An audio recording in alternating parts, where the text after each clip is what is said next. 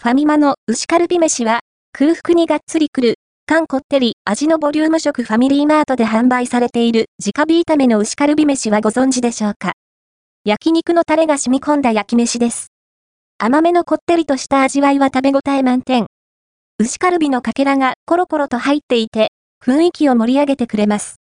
がっつりお腹を満たしたい時におすすめの一品ですよ。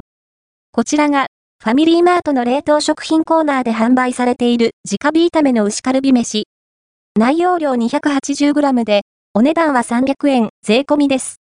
カロリーは594キロカロリー、脂質 14.6g、糖質 101.4g、食塩相当量 4.7g。ファミリーマートとマルハニチロの共同開発商品で、販売者は、マルハニチロ、製造所は JA フーズサが、以前見かけた甘口タレの牛カルビご飯のシリーズですね。凍ったまま、袋の端を切り取ってから、電子レンジ500ワットで、約4分20秒加熱すれば出来上がり。甘めで、旨味の深い焼肉のタレが、お米の隅々まで行き渡っています。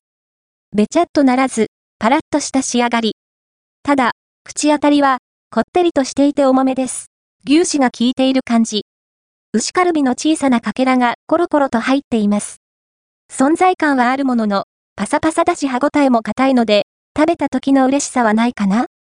ところどころにおこげがあって、香ばしさがグッド。青ネギのフレーバーも良いアクセント。おかげで途中で飽きることなく食べ進められます。